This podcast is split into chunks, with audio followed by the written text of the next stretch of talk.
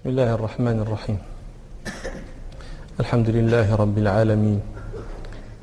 والصلاة والسلام على أشرف الأنبياء والمرسلين سيدنا محمد وعلى آله وأصحابه أجمعين. نعم. بسم الله الرحمن الرحيم. قال عبيد الله بن يحيى رحمه الله وحدثني عن مالك عن نافع أن عبد الله بن عمر رضي الله عنهما كان يقول إن كان الرجال والنساء في زمان رسول الله صلى الله عليه وسلم لا يتوضؤون جميعا. قال رحمه الله وحدثني عن مالك عن عن عن نافع مولى ابن عمر توفى سنة سبع عشرة ومئة. عن ابن عمر عبد الله توفى سنة ثلاث وسبعين. أنه كان يقول إن كان الرجال والنساء في زمان رسول الله صلى الله عليه وسلم لا يتوضؤون جميعا. قوله رضي الله عنه إن كان الرجال والنساء إن هذه هي المخففة من الثقيلة. وقد سبق لنا الكلام عنها في درس مضى ولا بأس أن أذاكركم عنها لأرى أمكث في أذهانكم شيء من ذلك أم طيب قلنا إن إن هذه المخففة من الثقيلة أصلها إن إن هي الثقيلة. إن كما تعلمون عملها أنها تدخل على الجملة الاسمية فتنصب المبتدأ أو يسمى اسمها وترفع الخبر ويسمى خبرها. آه لكن إن خففت ما معنى تخفيفها؟ ما معنى تخفيفها؟ إزالة التضعيف عنها. إذا خففت هل تعمل؟ يبقى عملها الذي كان لما كانت ثقيلة أم لا تعمل؟ هذا آه أكثر العرب يرون أنها إذا خففت أهملت. يعني إذا ذهب عنها التضعيف ذهب عنها العمل. هذه لغة أكثر العرب. فالعرب مثلا إذا قالوا هؤلاء الذين أذكر لكم إذا قالوا إن زيدا قائم إذا خففوا إن فقالوا إن أهملوا فقالوا إن زيد قائم. هذا معنى إذا خففت أهملت. هذه لغة أكثر العرب. لكن إن هي لها معاني من جملة معانيها النفي. فأنت إذا قلت إن زيد قائم العربي الذي يسمعك يلتبس عليه الأمر لا يدري أتؤكد قيام زيد أم تنفي القيام عن زيد؟ لأنها تحتمل هذين المعنيين. إذا قلت إن زيد قائم يحتمل أنك تؤكد قيامه ويحتمل أنك تقول ما زيد قائم. لأن إن تأتي أيضا للنفي. فلإزالة هذا الاشتباه لإزالة هذا الالتباس يدخلون اللام لاما حرف لام على الخبر. فيقال إن زيد لقائم. هذه اللام تسمى اللام الفارقة. تفرق بين ماذا وماذا؟ تفرق بين إن التي للنفي وإن التي هي مخففة من الثقيلة. فإذا قلت إن زيد لقائم يفهم العربي أنك تؤكد قيامه ولست تنفيه لأن اللام هذه لا تدخل على إن التي للنفي. وهذه اللغة التي هي قلت لكم لغة أكثر العرب يعني موجودة في بعض آيات القرآن العظيم ومن ذلك قول الله تعالى وإن كل لما جميع لدينا محضرون. وإن كل خففت إن فذهب العمل. وهذا الذي قلت لكم لغة أكثر العرب. بعض العرب يبقي عمل إن ولو خففت. فيقول هؤلاء ها إن زيدا لقائم. إن زيدا لقائم. يبقون عملها ولو أذهب ولو ذهب تضعيفها ولو خففت. وهذه أيضا موجود شاهد لها في القرآن العظيم ومنه قراءة وإن كلا لما ليوفينهم ربك أعمالهم. وإن كلا بماذا انتصبت كلا؟ بإن المخففة. فبقي عملها وإن وإن خففت. وقد قال سيبويه رحمه الله حدثنا من نثق به أنه سمع من العرب من يقول إن عمرا لمنطلقون يخففون وينصبون. هذا الذي ذكرناه هو ما نظمه ابن مالك رحمه الله في ألفيته بقوله وخففت إن فقل العمل.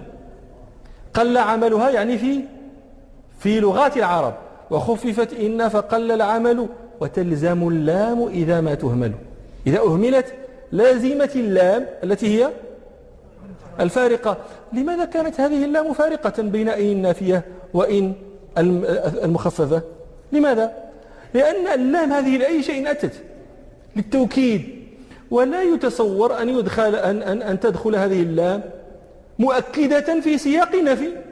ويجتمع توكيد الإثبات في النفي هذا. تضاد لا يتأتى لا يمكن.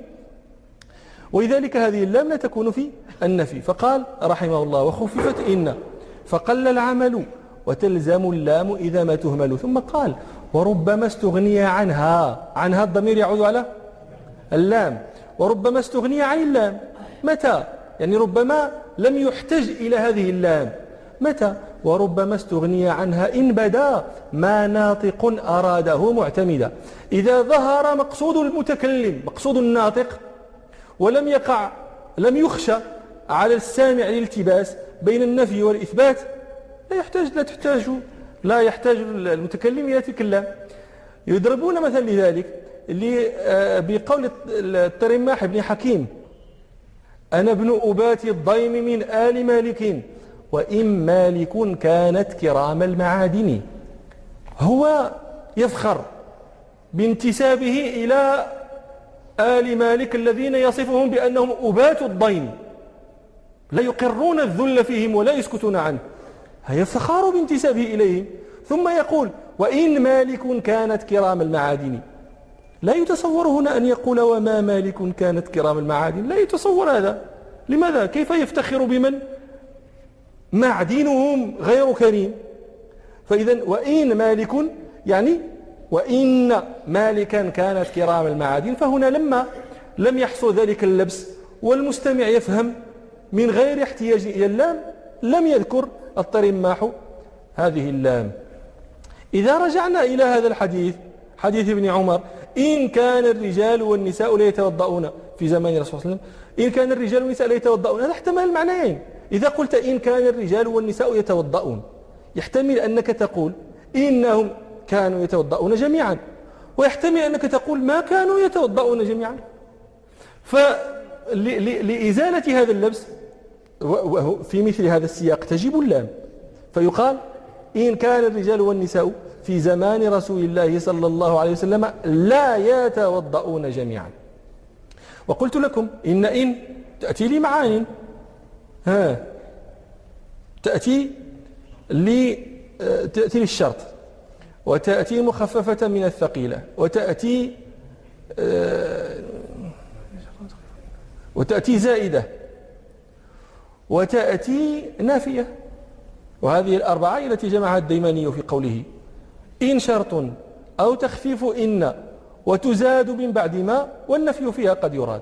إن شرط أو تخفيف إن وتزاد من بعد ما والنفي فيها قد يراد. إن شرط تأتي إن شرطية وهذه تدخل على الجملة الفعلية يكون فعلها ماضيا أو مضارعا. وإن عدتم عدنا. أي دخلت على الفعل الماضي وتدخل على الفعل المضارع. وإن تعودوا نعد إن شرط أو تخفيف إن تكون مخفة من الثقيلة كما مرة يضربون مثلا لذلك بقول عاتكة بنت آه، زيد بن عمرو بن نفيل شلت يمينك إن قتلت لمسلما حلت عليك عقوبة المتعمد. شلت يمينك إن قتلت لا مسلما إنك قتلت مسلما. وهذه عاتكة ترثي هذا البيت ترثي به زوجها الزبير بن العوام صاحب رسول الله صلى الله عليه وسلم لما قتله عمرو بن جرموز. عليه من الله ما يستحق. هذا وكان ذلك قبيل وقعة الجمل. هذه الوقعة هي التي جمعت جيش علي رضي الله عنه ومن شايعه مع جيش عائشة وطلحة والزبير. ومن شايعهم في تلك الفتن آه، الزبير قبيل وقعة الجمل اضطجع تحت شجرة وعلق سيفه في غصن أغصانها. ونام. فجاء عمرو بن جرموز فأخذ السيف فقتل به الزبير بن العوام واستل رأسه وذهب به إلى علي بن أبي طالب رضي الله عنه.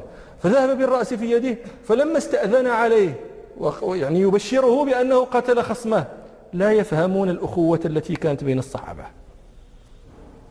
يبشره بأنه قتل خصمه سمعه يقول من غير أن يأذن له بشر قاتل ابن سمية بالنار. وقال علي رضي الله عنه سمعت رسول الله صلى الله عليه وسلم يقول إن لكل نبي حواريا وحواري الزبير. يصير هذا الدي دابا فقالت عاتكة زوجته ترثيه غدر ابن جرموز بفارس بهمة عند اللقاء وكان غير معرد غدر ابن جرموز غدر. غدر ابن جرموز بفارس بهمة. فارس البهمة هو الفارس الذي لا تدري من أين يمكنك أن تأتيه. حريص على أطرافه جميعا من كل جوانبه من حيث ما أتيته وجدته منتبها. هذا هو فارس البهمة. يبهم عليك من حيث يمكنك أن تأتيه. فلذلك مثل هذا لا يمكن إلا أن يؤتى غدرا. قالت غدر ابن جرموز بفارس بهمة عند اللقاء وكان غير معرد كان غير فرار عند الفزع. يا عمرو لو نبهته لوجدته لا طائشا رعش الجنان ولا اليد. شلت يمينك إن قتلت لمسلما حلت عليك عقوبة المتعمد. كم غمرة قد خاضها لم يثنه عنها طرادك يا ابن فقع القردد. فاذهب فما ظفرت يداك بمثله فيما مضى ممن يروح ويغتدي. من الطرائف التي ترتبط بعاتكة هذه التي الطرائف التي كان يتحدث بها أهل المدينة كانوا يقولون من أحب الشهادة فليتزوج عاتكة. ذلك لأنها كانت تحت كانت كانت تزوجها عبد الله بن أبي بكر فقتل عنها فتزوجها بعده زيد بن الخطاب. فقتل عنها. ثم تزوجها عمر بن الخطاب فقتل عنها. ثم تزوجها الزبير بن العوام فقتل عنها. ثم تزوجها الحسين بن علي بن أبي طالب فقتل عنها. فكان أهل المدينة يقولون أحب الشهادة؟ فليتزوج عاتكة نعم.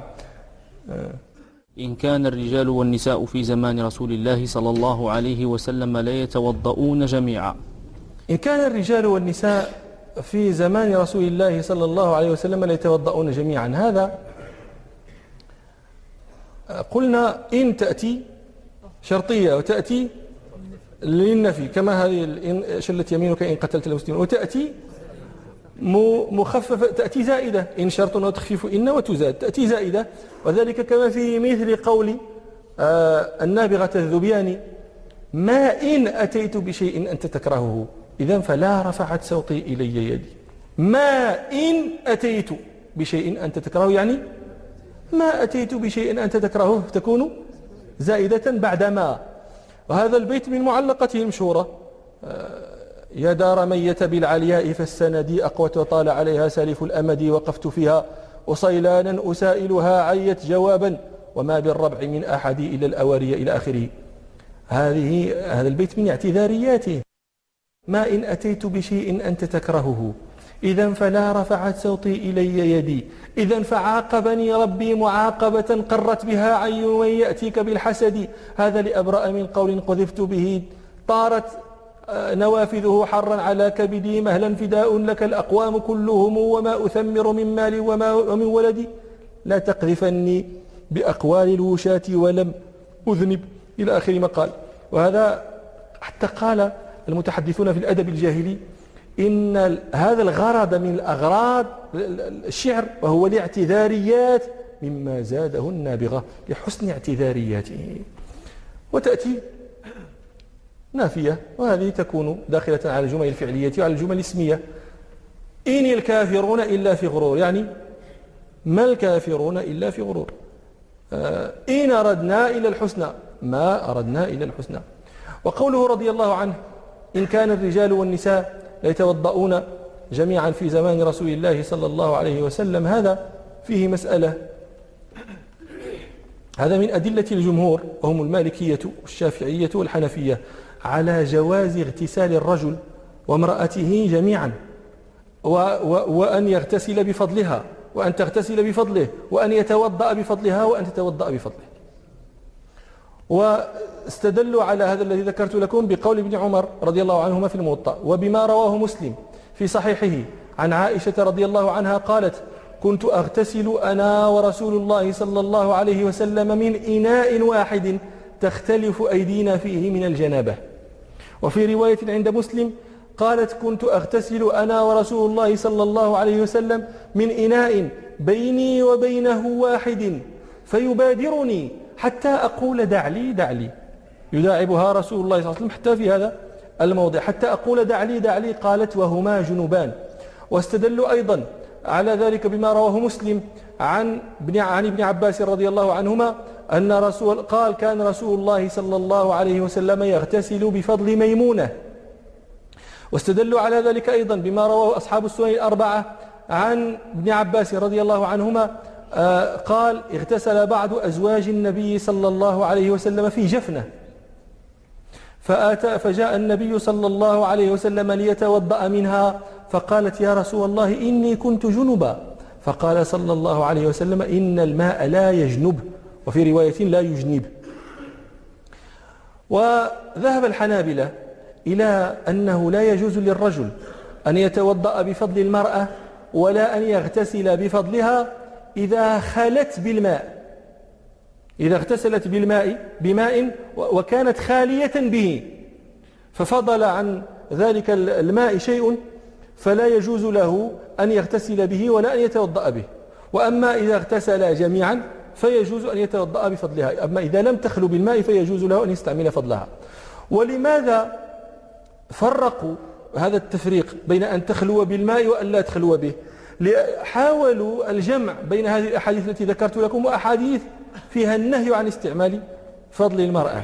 من ذلك ما رواه أصحاب السنن الأربعة عن الحكم بن عمرو الغفاري رضي الله عنه قال نهى رسول الله صلى الله عليه وسلم أن يتوضأ الرجل بفضل وضوء المرأة.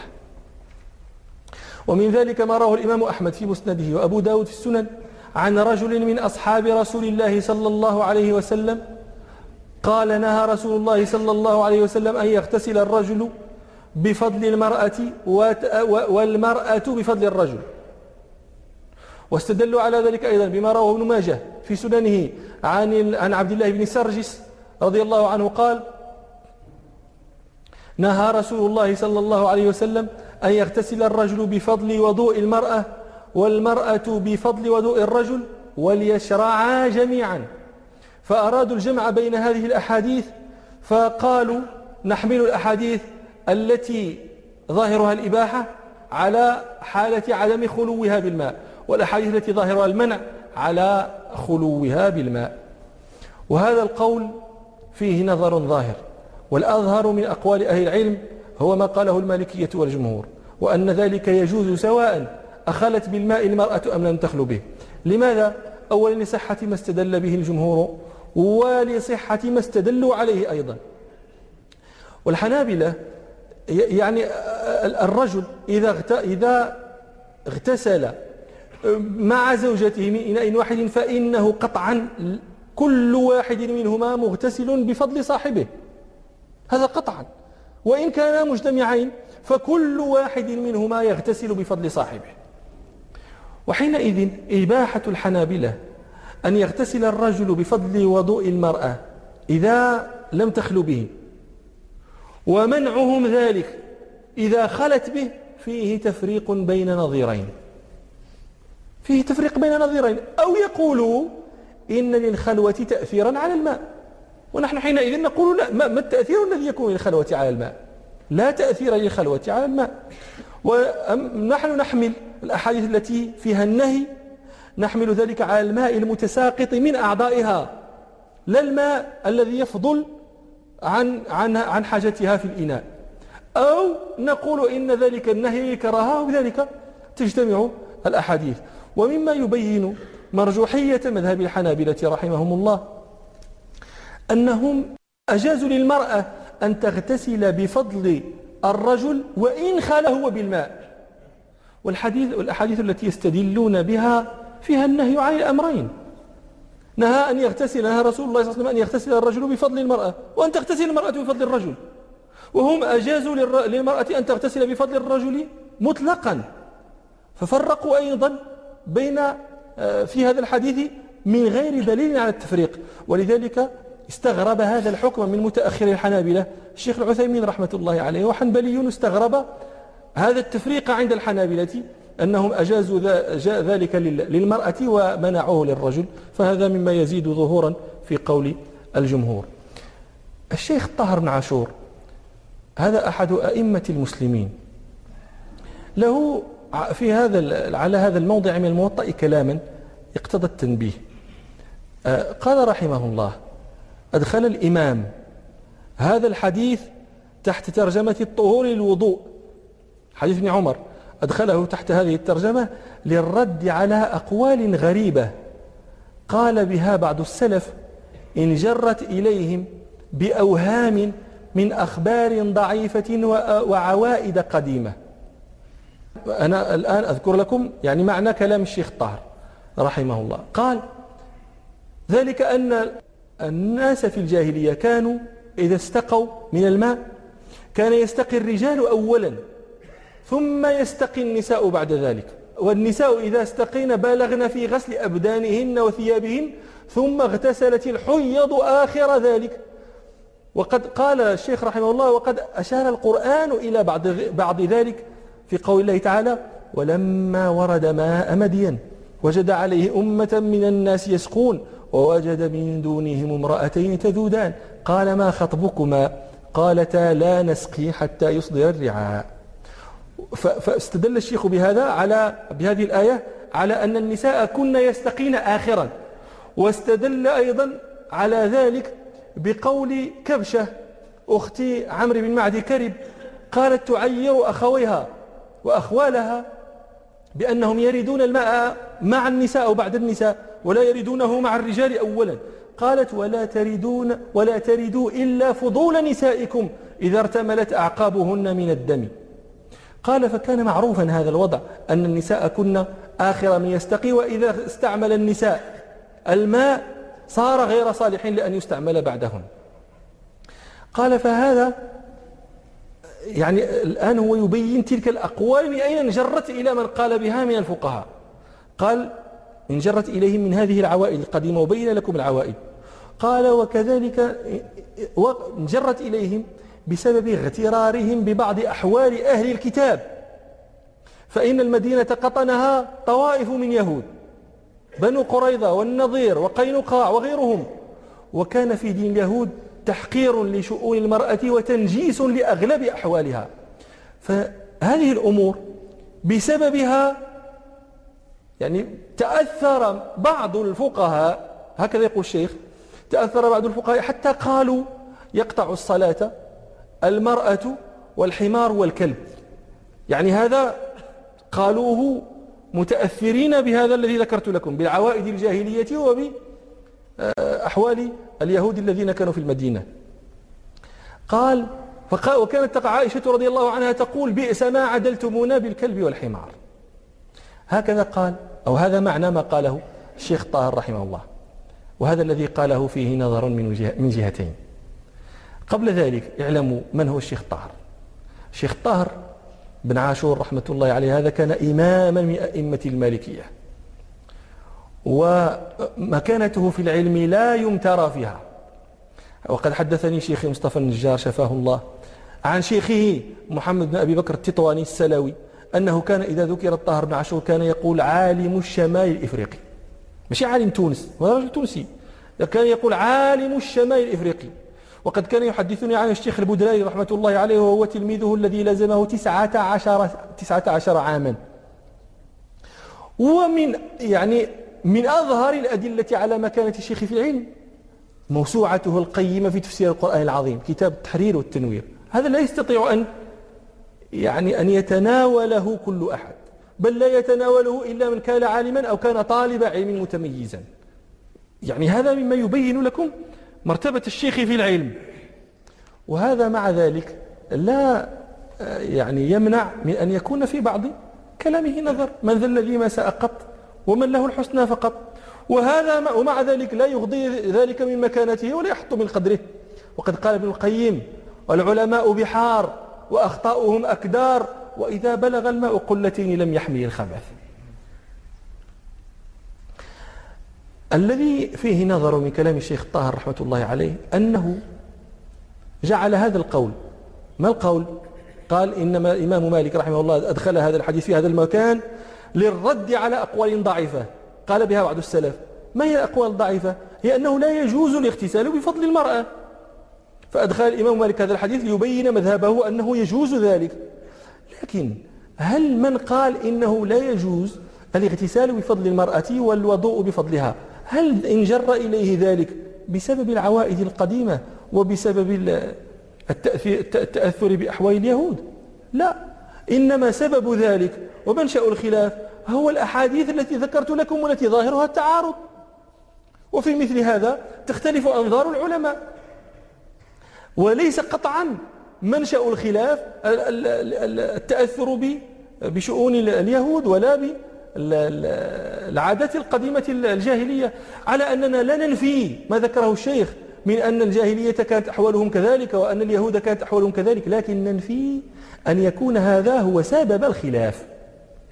المسألة الثانية التي في فيها نظر من كلام الشيخ رحمه الله أنه قال إن ذلك التأثير الذي كان إن ذلك الاغترار الذي اغتر به بعض من كان في المدينة بأحوال اليهود وكانوا ينجسون أحوال, أحوال النساء ويستقذرونها إلى آخره. بسببه قال من قال من منهم إنه يقطع الصلاة المرأة والكلب والحمار حتى قالت عائشة رضي الله عنها بئس ما عدلتمونا بالكلب والحمار. وهذا أيضا فيه نظر لأن هذا ال هذا ال هذا القول الذي قاله من قاله من أهل الفقه من أهل العلم ليس سببه التأثر بأحوال هؤلاء. وليس سببه آه، عوائد جاهلية رسخت في آه، في نفوس من من أسلم. لا إنما سببه ما رواه مسلم في صحيحه. ونحن الحمد لله ما زال عند مسلم وعند البخاري في أسخاع المسلمين من الاعتبار ما إذا قيل لهم رواه مسلم لا لا يفتشون عنه ويبحثون فيه. ولو قام الآن هذه الأفكار والتيارات والكلمات في في في تشكيك المسلمين في مسلماتهم. يعني الأحاديث التي في الصحيح التي في الصحيحين هي صارت من المسلمات. العوام لهم من التعظيم البخاري أحيانا ما ما يكاد يضحك. ترى الإنسان يقول لك آه هذا اقرا البخاري. يعني راه قريت انت كاع القرآن. هو هو ذاك القرآن كاع اللي قريته ما قدوش واه اقرا البخاري. ما راه البخاري عنده وكثر كاع من القرآن. لأي شيء يقال مثل هذا؟ للتعظيم الذي عند كتاب البخاري الذي وضعه الله في قلوب الناس. يعني لا يضر من ضر من هؤلاء الذين يصيحون بمثل ما لا يعني نفسد مجلسنا بذكره. مسلم روى في صحيحه. عن أبي هريرة رضي الله عنه قال قال رسول الله صلى الله عليه وسلم يقطع الصلاة المرأة والحمار والكلب. منشأ الخلاف هو هذا الحديث. العلماء اختلفوا في تأويله هم لم يختلفوا في ثبوته. هو ثابت. لكن على أي نحو يفهم؟ هذا الذي اختلف فيه. هل يقطع؟ ما معنى تقطع هنا؟ ما معنى يقطع الصلاة؟ هل يقطعها يبطلها؟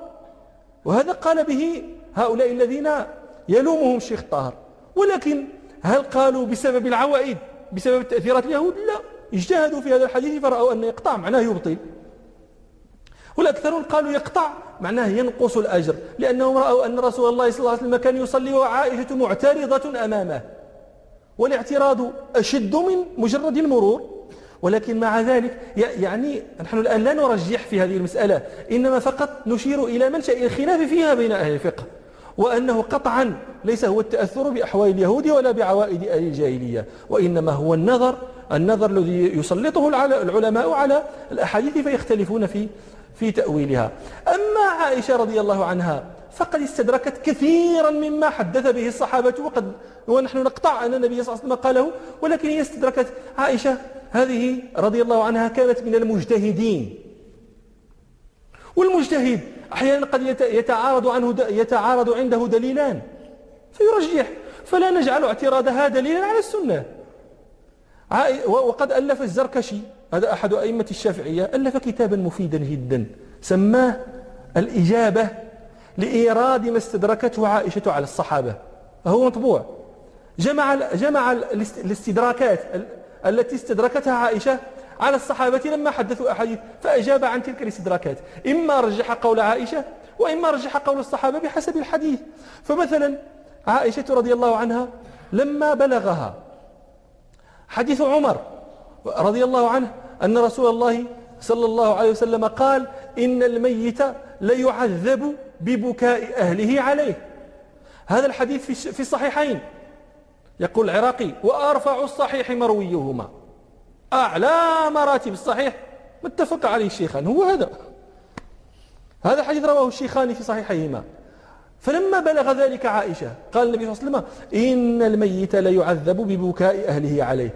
فلما بلغ ذلك عائشة رضي الله عنها قالت رحم الله عمر. والله ما قال. تحليف. لليقين الذي استقر عندها. وسأبين لكم لماذا. قالت والله ما قال رسول الله صلى الله عليه وسلم إن المؤمن إن الميت لا يعذب ببكاء أهله عليه. ولكن قالت إن ولكن قال إن الله يزيد الكافر عذابا ببكاء أهله عليه.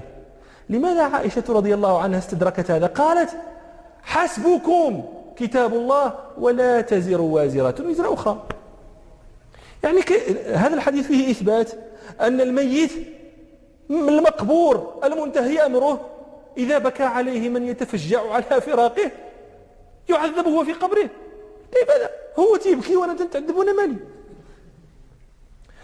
ورأت أن الله تعالى يقول ولا تزر وزرة وزر أخرى. فنافت أن يقول النبي صلى الله عليه وسلم ذلك. زيد عليه أنها لم تسمعه. لو سمعته ما ترددت في أهل في الإخبار ولكن هي لم تسمعه. ولما كان يقال لها إنه يحدث بهذا عمر وابن عمر قالت إنكم لتحدثوني عن غير كاذبين ولا مكذبين ولكن السمع قد يخطئ. لكن العلماء. اعتذروا لعائشة رضي الله عنها ورجحوا قول النبي صلى الله عليه وسلم وأثبتوه. ولذلك البخاري لما أخرج هذا الحديث ترجم له. ترجم له بترجمة تبين مخرجا تجتمع فيه الآية والحديث. فقال إذا كان باب الميت يعذب بكاء أهله عليه إذا كان من سنته. إذا هو إذا أمر ذلك الميت أن يبكى عليه. فهذا يعذب يعذب ببكاء أهله عليه. وهذا كان معروفا في الجاهلية. يقول إذا, إذا أنا مت فبك إذا مت فابكيني بما أنا أهله. بكي عليا بدك شي اللي تنستحق بكي. ماشي غير بكي. وشقي علي الجيب يا ابنة معبدي. شرقي كاع حوايجك. إذا هذا هذا يعذب إذا وصى بذلك. تمنى ابنتاي أن يعيش أبوهما. وهل أنا إلا من ربيعة أو مضر؟ إلى الحول. بكيوا علي للحول إلى الحول ثم اسم السلام عليكما ومن يبكي حولا كاملا فقد اعتبر. عائشة رضي الله عنها لما حدثت بقول ابن عمر رضي الله عنهما الحديث روى البخاري في صحيحه عن ابن عمر رضي الله عنهما أن رسول الله صلى الله عليه وسلم وقف على قليب بدر بعد بعد غزوة بدر. وقد أمر رسول الله صلى الله عليه وسلم بجثث الكفار أن تلقى في في في القليب في البئر وقف على القليب وخاطب ال ال ال الذين قذفوا فيه.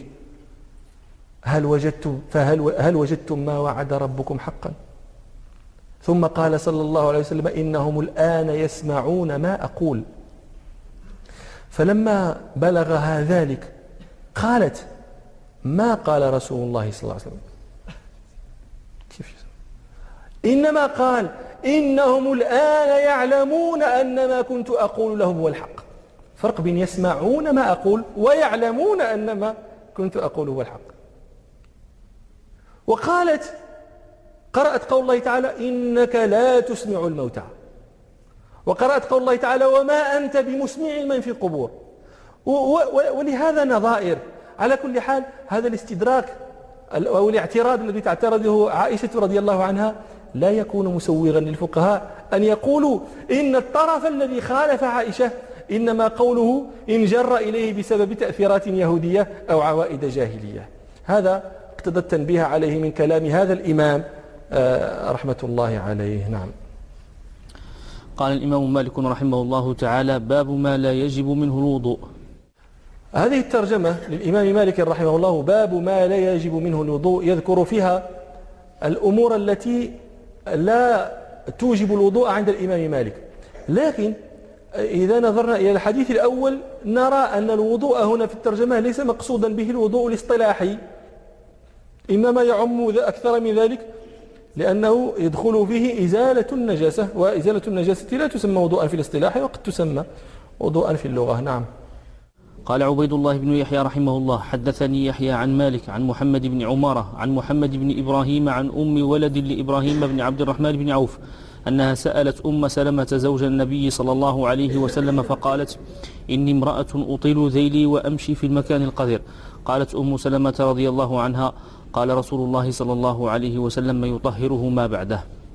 قال عبيد الله رحمه الله حدثني يحيى عن مالك عن محمد بن عمارة المدني آه، ثقة وثقه ابن معين. نعم. لم أذفر بسنة وفاته. نعم. عن محمد بن إبراهيم. عن محمد بن إبراهيم الحارث التيمي تقدم الكلام عنه في المجلس الماضي وهو أحد ثقات المدينة من حديثه في الصحيحين وغيرهما. وقد مات سنة عشرين ومئة قيل سنة 21 ومئة نعم. عن أم ولد لإبراهيم بن عبد الرحمن بن عوف. عن أم ولد لإبراهيم بن عبد الرحمن عوف. أم ولد. هذا مصطلح فقهي مصطلح شرعي. آه قد تقول المرأة كلنا أم ولد لأبنائنا. لا أم الولد. هذه في الأصل تكون أمة جارية لصاحبها لسيدها يملكها. والجارية في الأصل المملوكة هذه تباع وتهدى وتورث إلى آخره. لكن إذا وطئها سيدها فحملت. فإذا حملت وولدت هذه تسمى حينئذ أم ولد. فأم الولد هي الجارية التي يطأها سيدها فتحمل فتلد. حكمها حكم المملوكة إلا في البيع إلا في انتقال الملك. فلا يجوز أن أن يبيعها ولا أن يبيع لا يجوز أن ينتقل ملك ملكها منه. وإذا مات صارت حرة. هذا هذين الحكمان تختص بهما أم الولد. أنها تصير حرة بعد موت سيدها وأنه لا يجوز بيعها فهذا معنى أم الولد. يقول بالشار رحمه الله إن حملت قن الأمة إن حملت قن بوطء السيد فسميها شرعا بأم الولد. نعم. عن أم ولد لإبراهيم بن عبد الرحمن بن عوف. إبراهيم بن عبد الرحمن بن عوف آه، القرشي الزهري المدني. آه، أحد أحد المحدثين من المدنيين وأحد الثقات. وقيل مات سنة تسعين وقيل مات سنة 91 وفي الموطأ أيضا الرواية عن أخيه. ها اسميت أخوه. أبو سلمة تقدم. أبو سلمة بن عبد الرحمن بن عوف الآن هذان الأخوان من شيوخ الإمام مالك رحمه الله. نعم. أنها سألت أم سلمة زوج النبي صلى الله عليه وسلم. أم سلمة زوج رسول الله صلى الله عليه وسلم. واسمها هند بنت أبي أمية المخزومية القرشية كانت من أجمل النساء ومن أشرفهن نسبا. وهي مشهورة بكنيتها أم سلمة. وأبوها أبو أمية هذا كان أحد الأجواد أحد أجواد العرب ممن يضرب به المثل حتى لقب بزاد الركب. تذكرون الركب ما هو؟ ما الركب؟ تحدثنا عنه. أصحاب الإبل. فوق؟ فوق العشرة. كان يقال في أبي أمية كان يلقب زاد الركب. هو زاد القافلة. يعني إذا كان في سفر لم يحتج أحد من الركب أن يحمل معه زادا. ولذلك كان يلقب بزاد الركب. وكانت أم سلمة رضي الله عنها تحت آه، أبي سلمة بن عبد الأسد المخزومي وهو ابن عمها وهو, زو وهو أخو رسول الله صلى الله عليه وسلم من الرضاعة. وكان قد أصيب يوم أحد بجراحات فمات إثرها فتزوجها رسول الله صلى الله عليه وسلم بعده. وقد روى مسلم عنها رضي الله عنها أنها قالت سمعت رسول الله صلى الله عليه وسلم يقول ما من مسلم تصيبه مصيبة فيقول ما أمره الله إنا لله وإنا إليه راجعون اللهم أجرني في مصيبتي وأخلف لي خيرا منها إلا أخلف الله إلا أخلفه الله أخلف الله له خيرا منها قالت فلما مات أبو سلمة قلت من خير من أبي سلمة أنا قاعد قلتها شكون خير من أبي سلمة قالت من خير من أبي سلمة أول بيت هاجر إلى رسول الله صلى الله عليه وسلم قالت ثم قلتها. فأخلف الله تعالى رسول الله صلى الله عليه وسلم. وقد روى ابن سعد رحمه الله في في طبقاته بإسناد رجاله ثقات عن أم سلمة رضي الله عنها أنها قالت لأبي سلمة زوجها بلغني أنه لا يموت رجل وهو من أهل الجنة فلم تتزوج زوجته بعده إلا جمع الله بينهما في الجنة وكانت زوجه في الجنة. فهلم فلنتعاهد ألا تتزوج بعدي وألا أتزوج بعدك. قال لها فهل تطيعينني؟ قالت نعم. قال فإذا مت فتزوجي اللهم زوج أم سلمة رجلا خيرا مني لا يحزنها ولا يؤذيها. فلما مات رضي الله عنه قالت لبثت أياما فأتى رسول الله صلى الله عليه وسلم للخطبة بعث حاطب بن أبي بلتعة. وماتت رضي الله عنها سنة 61 على الصحيح وهي آخر زوجات النبي صلى الله عليه وسلم وفاة.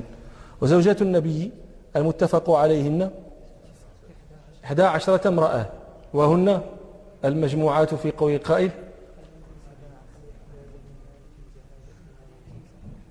خليلي سبا عقلي حلا زين هالة زها جفنها رمزا صحيحا مهذبا. خليلي خديجة بنت خويلد. خليلي سبا سودة بنت زمعة عقلي عائشة بنت أبي بكر الصديق. خليلي سبا عقلي حلا حفصة بنت عمر بن الخطاب زيني زينب بنت خزيمة. خليلي سبا عقلي حلا زين هالة هند بنت أبي أمية أم سلمة. زها زينب بنت جحش. زها جفنها. جويرة جويرة بنت الحارث. المصطلقية ها. جويرة بنت الحارث. زها جفنها رمزا. رملة بنت أبي سفيان. ها. رمزا صحيحا. صفية بنت حيي بن أخطب مهذبة ميمونة بنت الحارث الهلالية. وهذا الناظم ناظم أسماء زوجات النبي صلى الله عليه وسلم على الترتيب الذي تزوجهن عليه النبي صلى الله عليه وسلم. يعني الآن كنت في امتحان ديال الأئمة ولا ديال شي حد قالوا لك شكون الزوجة ديال النبي صلى الله عليه وسلم الرابعة؟ تقول خليلي سبا عقلي حلا هي حفصة بنت عمر. هذا هنكم هذا السيد جزاه الله خيرا. نعم. أنها سألت أم سلمة زوج النبي صلى الله عليه وسلم. أنا هنا لما وقفت على هذه الرواية في على هذه الرواية في ابن سعد لما قالت ومن خير من أبي سلمة؟ أسأل كم من النساء الآن نساء المسلمين اللائي إن سئلن عن أزواجهن قالت ومن خير من فلان ومن خير من فلان؟